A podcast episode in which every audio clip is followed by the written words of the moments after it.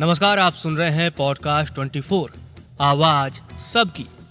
आज के समय में हमारे पास एंटरटेनमेंट के ढेरों साधन मौजूद हैं और इनमें से कुछ साधन ऐसे भी हैं जो इंटरटेनमेंट के साथ लोगों को कमाने का मौका भी देते हैं।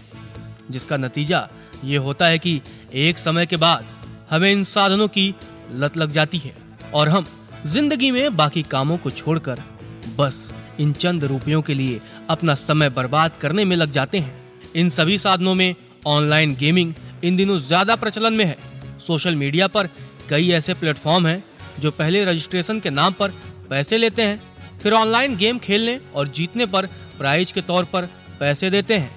लेकिन आपने वो कहावत तो सुनी होगी, दुनिया जिसका नाम है जादू का खिलौना है, जो मिल गया, सो मिट्टी, जो ना मिला, सो सोना है। बार बार हारने के बाद भी लोग अपनी गाढ़ी कमाई इन प्लेटफॉर्म पर इस उम्मीद में खर्च करते रहते हैं कि कभी न कभी तो जीतेंगे। ऐसे में एक मामले में उत्तर प्रदेश के नोएडा शहर में एक युवक ने अपनी पत्नी के खिलाफ ही एफआईआर दर्ज करवा दी। उसका कहना है कि पत्नी एक घरेलू महिला है। ऑनलाइन गेम खेलने की लत उसे इस कदर लग चुकी है कि वो अपने बच्चों पर भी ध्यान नहीं देती। अनजान लोगों के साथ गेम खेलने में पैसे भी गवा देती है। अगर पुलिस ने कुछ नहीं किया तो वो उससे तलाक ले लेगा। इसी तरह एक और मामला इंदौर से आया है, जब एक तेईस साल के लड़के ने इसलिए आत्महत्या कर ली क्योंकि लूडो में वो बहुत सारे पैसे हार गया। कर्ज की वजह से परेशान होकर उसने ये कदम उठाया भारत में ऑनलाइन गेमिंग इंडस्ट्री को नियमित करने के लिए फ़िलहाल कोई कानून नहीं है। हालाँकि कई राज्यों में ऑनलाइन गेमिंग से संबंधित नियमों का ड्राफ्ट तैयार किया गया है। आज के हमारे एपिसोड में हम ऑनलाइन गेमिंग से जुड़े कुछ नियमों के बारे में जानेंगे। साथ ही आपको बताएँगे कि अगर आपको भी ऑनलाइन गेमिंग की लत लग गई है तो आप कैसे इसे छोड़ सकते हैं? और ये आपको शारीरिक और मानसिक रूप से कैसे कमज़ोर कर रहा है? जैसा कि हमने शुरुआत में जाना कि ऑनलाइन गेमिंग को रेगुलेट करने के लिए देश के कुछ एक राज्यों को छोड़कर बाकी राज्यों में फ़िलहाल कोई कानून नहीं है। लेकिन माना जा रहा है कि फरवरी की शुरुआत तक इसके लिए नियम तैयार हो जाएँगे। तेलंगाना देश का पहला ऐसा राज्य है, जहाँ 2017 से ही ऑनलाइन गेमिंग कानून लागू किया गया है, जिसके तहत ऑनलाइन गेमिंग में जुआ खेलने वालों को तीन महीने की जेल, पाँच हज़ार रूपए जुर्माना या दोनों सजा दी जा सकती है। ऑनलाइन जुए के विज्ञापन के लिए जिम्मेदार व्यक्ति को एक साल कैद, पाँच लाख रुपए जुर्माना या दोनों सजा हो सकती है। ऑनलाइन गेम के माध्यम से जुआ खिलाने वाला अगर व्यक्ति पैसे या प्रॉपर्टी को ऑनलाइन गेम में दांव पर लगाने की मंजूरी देता है तो उसे तीन साल की कैद, दस लाख रुपए का जुर्माना या दोनों सजा देने के नियम है। Ministry of electronic and IT द्वारा तैयार किए गए नियमों में ड्राफ्ट के अनुसार गेमिंग कंपनियों को एक सेल्फ रेगुलेटरी संस्था बनानी होगी, जिन गेम्स को ये संस्था मंजूरी देगी। सिर्फ़ वही गेम देश में ऑपरेट हो पाएँगे। गेमिंग कंपनियों को कस्टमर्स के संरक्षण का ध्यान रखना होगा। ऑनलाइन गेम खेलने वालों को के कराना होगा। कंपनियों को शिकायत अधिकारी रखना होगा, जो भारत का निवासी होगा। ऑनलाइन गेम्स खेलने वाले इन शिकायत अधिकारियों के पास गेमिंग से जुड़ी शिकायतें दर्ज करा सकेंगे। जुए और सट्टेबाजी से जुड़ा हर नियम ऑनलाइन गेम्स पर लागू होगा। देश के कानून का पालन जो ऑनलाइन गेम्स नहीं करेंगे, उन्हें कंपनियाँ इंटरटेन नहीं करेंगी।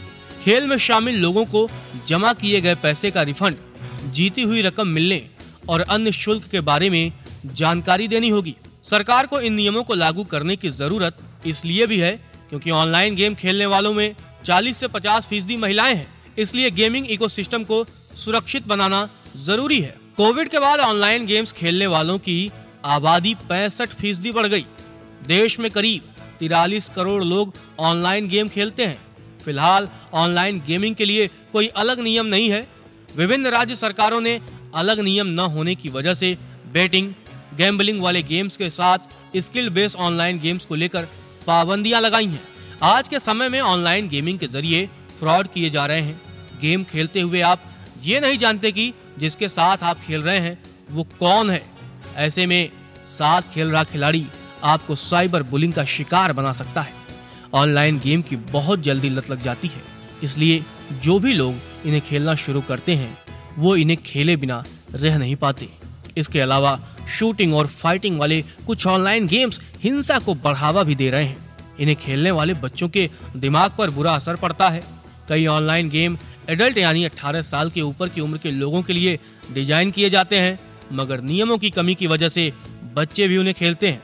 लंबे समय तक गेम खेलते रहने से हेल्थ पर बुरा असर पड़ता है। लोग बहुत देर तक एक ही पोजीशन में बैठकर या लेटकर खेलते रहते हैं। इससे कई तरह की परेशानियाँ भी हो सकती हैं। अगर आप भी गेमिंग की लत से परेशान हैं तो सबसे पहले गेम खेलने का एक समय तय कर ले। फ़ोन और दूसरे गैजेट्स को अपने बेडरूम से बाहर रखें, ताकि रात में गेम न खेल पाए। इसके अलावा एक्सरसाइज ज़रूर करें। इससे गेमिंग से होने वाला हेल्थ रिस्क कम होगा। अगर ऑनलाइन गेमिंग की लत ज़्यादा हो गई है तो साइकाट्रिस्ट यानी दिमाग वाले डॉक्टर से सलाह लें। ये तो हमने सिक्के का एक पहलू जाना, लेकिन दूसरा पहलू ये है कि ऑनलाइन गेमिंग को अगर सही तरीके से सिर्फ़ माइंड फ्रेश करने के लिए खेला जाए, अगर उसकी लत न लगे तो इसके कुछ फ़ायदे भी हैं। इससे सोचने, समझने की शक्ति मज़बूत होती है। प्रॉब्लम सॉल्विंग स्किल और लॉजिकली सोचने की क्षमता बेहतर होती है। हैंड टू आई कोऑर्डिनेशन बेहतर होता है। मल्टीटास्किंग करने की क्षमता डेवलप होती है। फैसला लेने की स्किल बेहतर होती है। गेम खेलने वाले लोग चीज़ों को बेहतर ऑब्ज़र्व कर पाते हैं। इसके अलावा वर्चुअल रियलिटी के ज़रिए कई ऐसे गेम्स खेले जा सकते हैं, जिनमें फ़िज़िकल एक्टिविटी की ज़रूरत पड़ती है। टीम के साथ खेलने वाले गेम्स के ज़रिए टीम वर्क की भावना डेवलप होती है।